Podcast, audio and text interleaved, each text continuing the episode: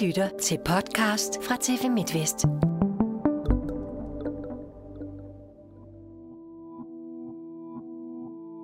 Det er altså lidt underligt at gå rundt i det sommerhus, hvor det, man vel godt kan kalde en Danmarks historisk drabsag, udspillede sig for mange, mange år siden. Og bare så du er helt med, det her det er altså tredje episode af podcasten om drabet på Karl Skomar. Og hvis du ikke har hørt de to første episoder, så synes jeg, du skal stoppe lige her og hør dem, inden du giver dig i kast med træerne. Mit navn det er Allan Ødegård. Det er rigtig dejligt, du lytter med.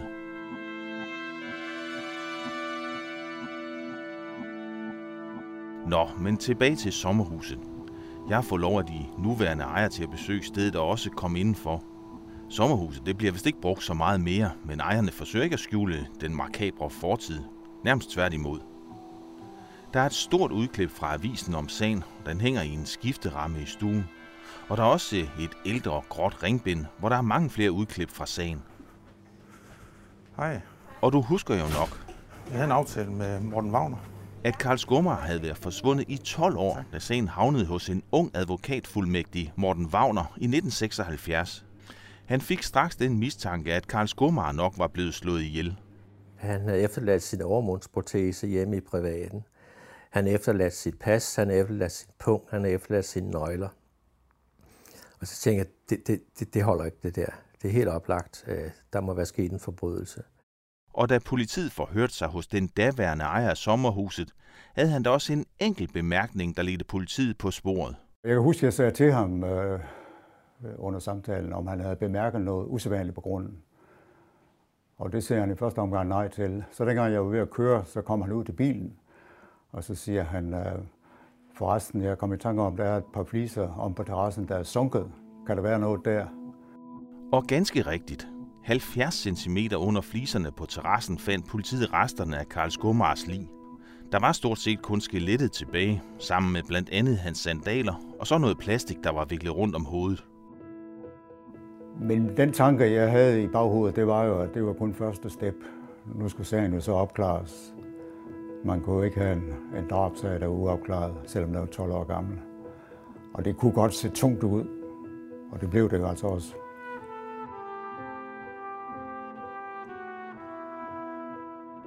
Så her står vi nu.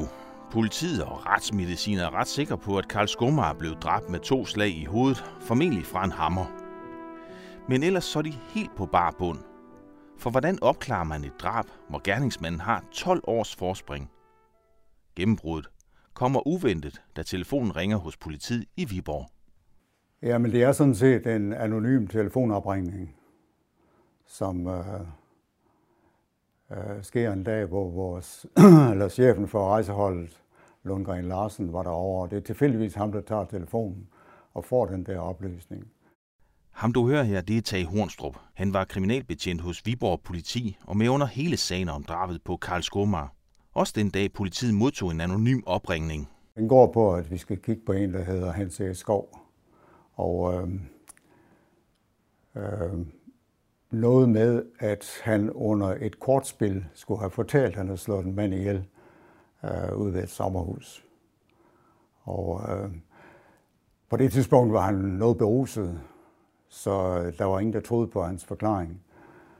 Men da man så senere finder ud af, at der rent faktisk er, at Karl Skummer han er fundet derude ved et sommerhus, så lægger man to og to sammen og finder ud af, at det er jo nok, det er jo nok ham, der har gjort det så.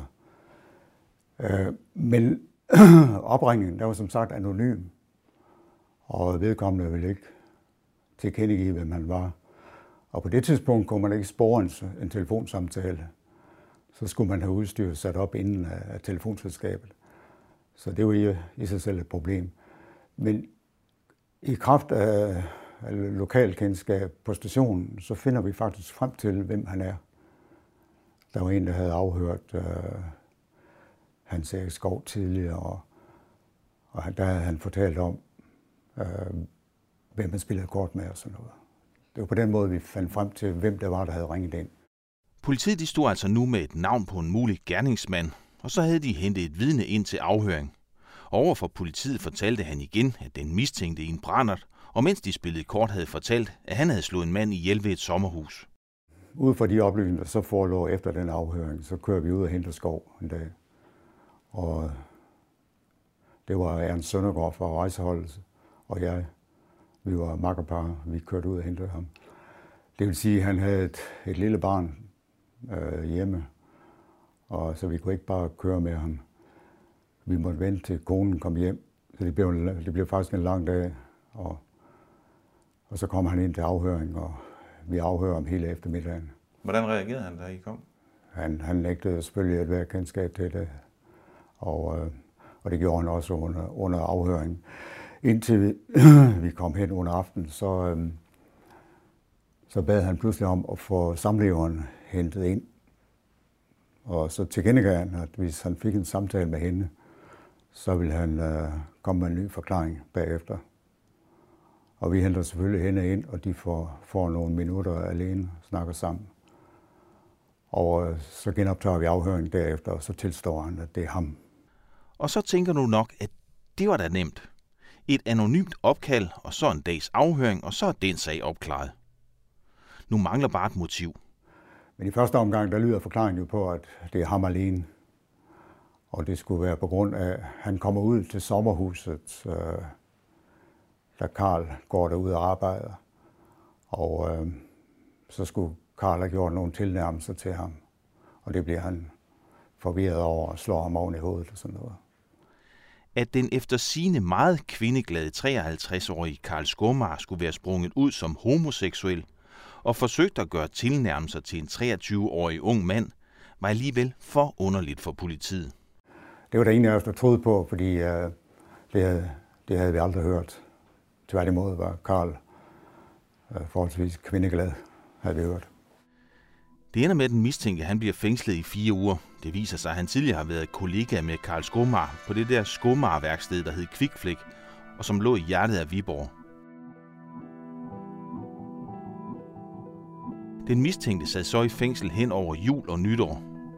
Og havde han åbenbart god tid til at tænke over tingene. Den tidligere kriminalbetjent, Tage Hornstrup, afhørte ham flere gange. I januar 77, der kommer han så med en ny forklaring, der går på, at øh, de var faktisk to ude ved sommerhus. Han var en arbejdskammerat.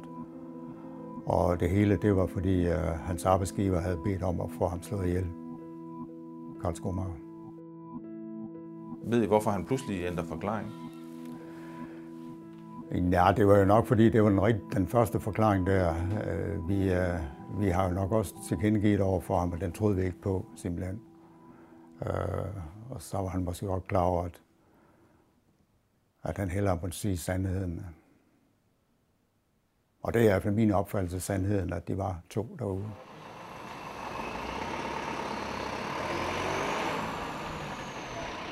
Jeg er taget ind til Sankt Mikkelsgade i Viborg. Det var her skomagerværkstedet Kvikflæk lå. Og det var også her, Karl Skomar han var værkfører, da han pludselig forsvandt i 1964. Jamen, så bliver både øh, arbejdsgiveren og arbejdskammeraten der, de bliver så anholdt. Øh, først øh, arbejdsgiveren, han boede nede i Vejle på det tidspunkt, og arbejdskammeraten, han, øh, han var i Spanien. Og øh, det rygte så dernede, at øh, han var mistænkt. Jeg tror, det er ugebladene eller et eller andet, der opsøger ham dernede og fortæller ham det, at politiet har eftersøgt ham. Og så vælger han altså at rejse hjem frivilligt. Så da han lander i Københavns Lufthavn, der stod der to mænd derovre og tog imod ham. Ham Tage Hornstrup fortæller om som arbejdsgiveren, han hedder Axel Pilgaard. Han var direktør for Skomagerværkstedet og havde en række helebarer rundt omkring i Jylland, men også en fabrik i Viborg, som brændte på et tidspunkt.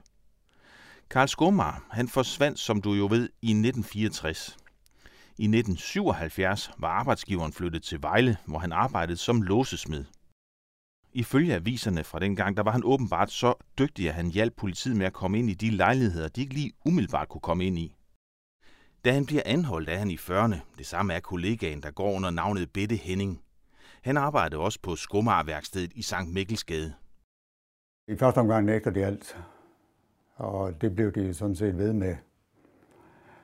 Øh, det, der gjorde sagen vanskelig, det var så også, at øh, på et tidspunkt i februar måned, der, der indfører man det, man, vi kaldte dengang kaldt forsvarblokaden. Og det vil sige, at de tre forsvarere de blev enige om, at de ville pålægge deres klienter ikke at udtale sig til politiet eller i retten, øh, før sagen kom for nævningeting. Og det var, det var selvfølgelig, fordi de var lidt bange for, at, at de der forklaringer, dem kunne de ikke øh, få koordineret. De sad jo isoleret, alle tre. Så altså, der sidder de så i hver sin celle, de tre som politiet mistænker for at stå bag drabet på Karl Skomar. De har dog ingen mulighed for at afhøre dem. Hjemme hos en af de mistænkte, der finder politiet en hammer med sort læder, der hvor man griber om den. Den matcher egentlig meget godt med det, der kunne være gerningsvåbnet, fortæller den daværende retsmediciner Mark Gregersen. Det kunne være den hammer, men øh, det passede altså med en af den øh, type. Hvis, hvis man skal have noget ind, så skal man jo gerne påvise nogle ting på hammeren, der kan henføres til personen. Og dengang havde man jo ikke DNA, og for øvrigt så kunne man heller ikke påvise blod på den hammer så mange år efter. Og det er der ikke noget at sige til, jo. Det, det bliver slidt af eller vasket af, jo. I sommerhuset, i det soverum, der ligger lige til højre, når man kommer ind ad hoveddøren, der fandt politiet også noget interessant. Inden under tapetet på den væg, der lå ud mod terrassen, blev der fundet gamle blodspor. Politiet de var overbevist om, at Karl Skummer var blevet slået ned med en hammer i det her rum, og så slæbt ud på terrassen og begravet. På det tidspunkt, der var ikke lagt fliser endnu. Og så i efteråret 1977, så kommer sagen så for retten. Der blev berammet et nævningeting i øh, Viborg med, med 12 nævninger. Og øh, ja, så kommer Hans Erik Skov jo i retten, og vi var jo noget spændt på, om han ville fastholde den forklaring, han havde givet senest. Og det ville han så ikke helt, fordi han startede med at sige, at, at øh, det var nok ikke, ikke meningen, at han skulle have været slået ihjel, Karl. Han skulle bare have haft nogle klø. Han havde nok hørt forkert. Der skete jo det dengang, øh, det blev aftalt, at ham og Henning Nielsen de skulle køre ud og slå ham ihjel. Der havde de et møde på, på arbejdsgiverens kontor, og hvor arbejdsgiveren så beder om at få ham slået ihjel. Og så siger Henning Nielsen, jamen det kan vi da klare, ikke Hans. Og øh, han siger bare jo jo. Men der mener han så, at han har hørt forkert, at han bare skulle have haft nogle klø. Og det var selvfølgelig for at, at, at løfte byrden fra, fra de medsigtede. Men øh, ellers så fastholdt han sådan set forklaringen, som man har givet før og øh, Henning Nielsen og, og Axel Pilgaard, arbejdsgiveren, de, øh, de fastholdt deres benægtelse. Retten i Viborg ender med at dømme alle tre. Arbejdsgiveren Pilgaard får 10 års fængsel for at stå bag. De to andre får 8 år hver. En forklaring på, at det ikke blev til længere domme, skal formentlig findes i, at der var gået 12 år siden drabet blev begået. I retten kom det også frem, at de tre havde flere kriminelle forhold bag sig, blandt andet brandstiftelse. De er stadig Tage Hornstrup, der fortæller, altså ham, der var kriminalbetjent i Viborg og dybt engageret i Karl Skomars-sagen, da den rullede i 76 og 77.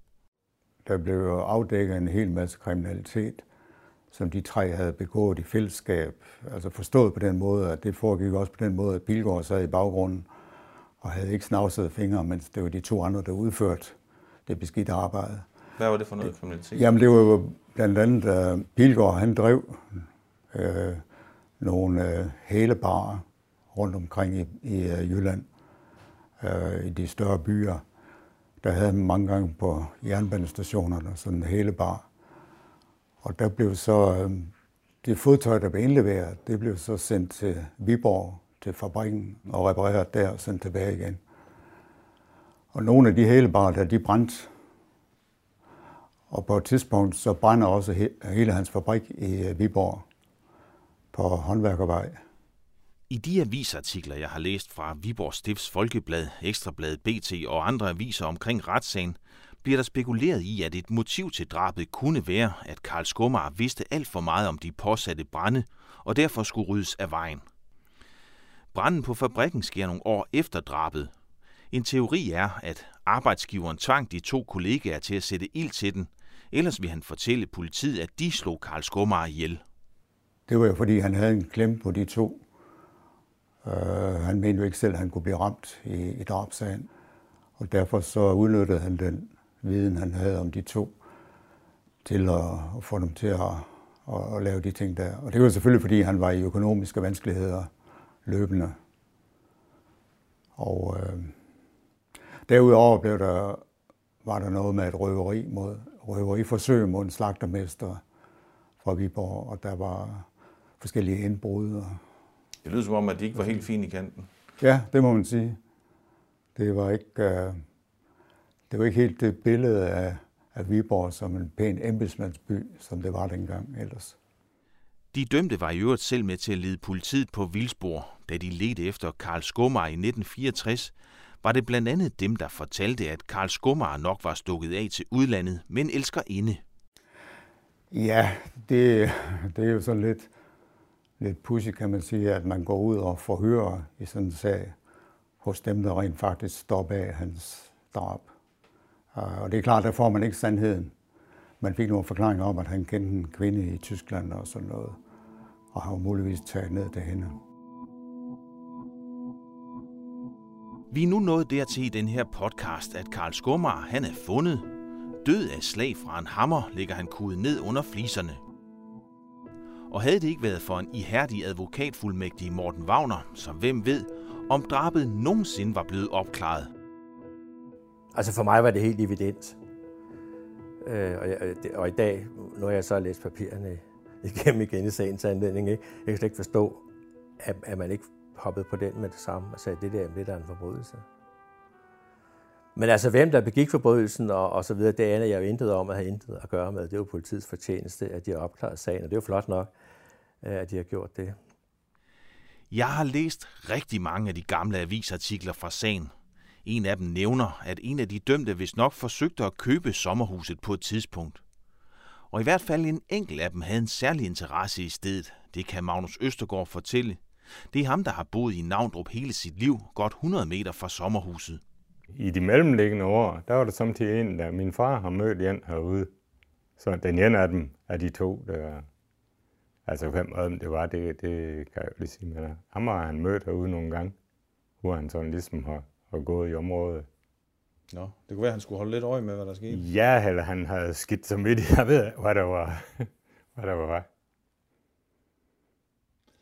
Men det endte med, at der rent faktisk var nogen, der blev dømt. Kan du huske, hvordan I sådan reagerede på, på det dengang? Jamen, det synes vi da nok, det var... Altså, vi synes, at det var godt uh, klart, at man efter 12 år kunne, kunne finde frem til personerne, og så få dem dømt. Men der mangler jo noget, tænker du nok. Hvad var motivet? Hvorfor skulle Karl Skumar slås ihjel med en hammer og begraves ved sit eget sommerhus? Jamen, det er da lidt makabert, at, øh, øh, at, at, at man, man kan, at, at de kan få dem til det. Og, og det er jo aldrig, jeg har aldrig fået nogen, øh, nogen øh, hvad skal man sige, noget, øh, noget motiv eller noget. Det kommer jo aldrig frem.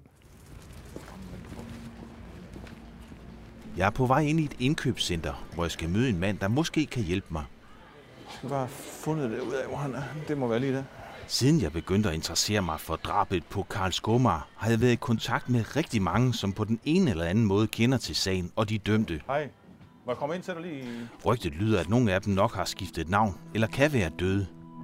Min kilde vil gerne være anonym, men fortæller, at en af de dømte formentlig stadig er i live. Mener du, han, altså ham der vi snakker om, at han bor ude i det her område også?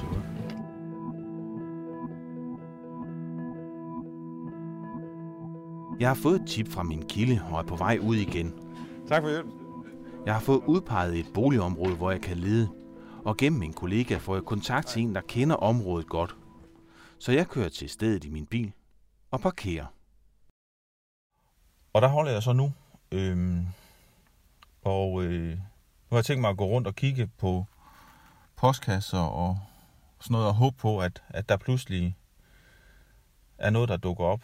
Øhm, vi må se, hvad der sker.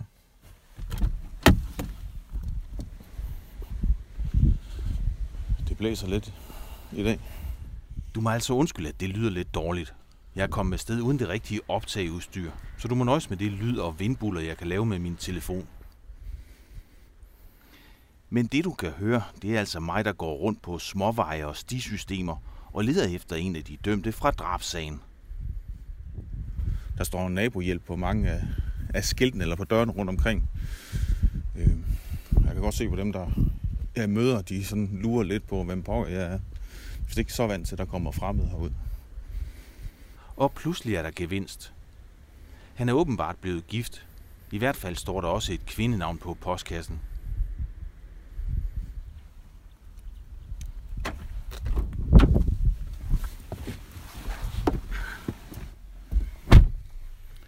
Jeg er lige øh, gået ind i min bil, for jeg synes ikke, jeg vil stå lige uden foran deres hus og, og snakke.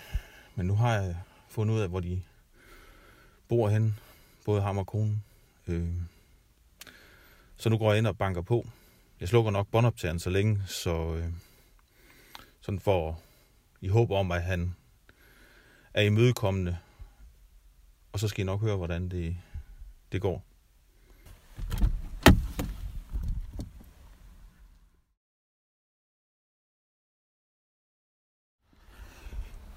Jeg prøvede at ringe på, og jeg kunne se, at ham og konen de sad inde i stuen.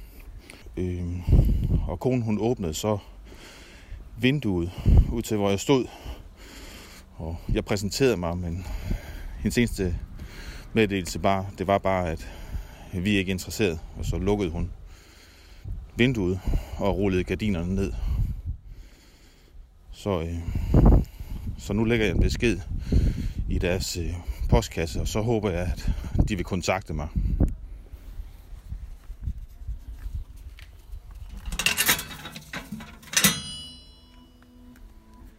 Efter de her optagelser, så har jeg ikke hørt så meget som et pip fra den eneste af de tre dømte, jeg med sikkerhed ved er i live. På en måde, så kan jeg måske godt forstå ham, men det er altså lidt ærgerligt. For han er formentlig den sidste, der er tilbage til at fortælle præcis, hvad der skete ude i sommerhuset i Navndrup i 1964. Og den sidste til at fortælle præcis, hvorfor Karl Skomar skulle slås ihjel med en hammer og begraves under terrassen ved sit eget sommerhus. De to andre dømte, dem har jeg selvfølgelig også forsøgt at finde.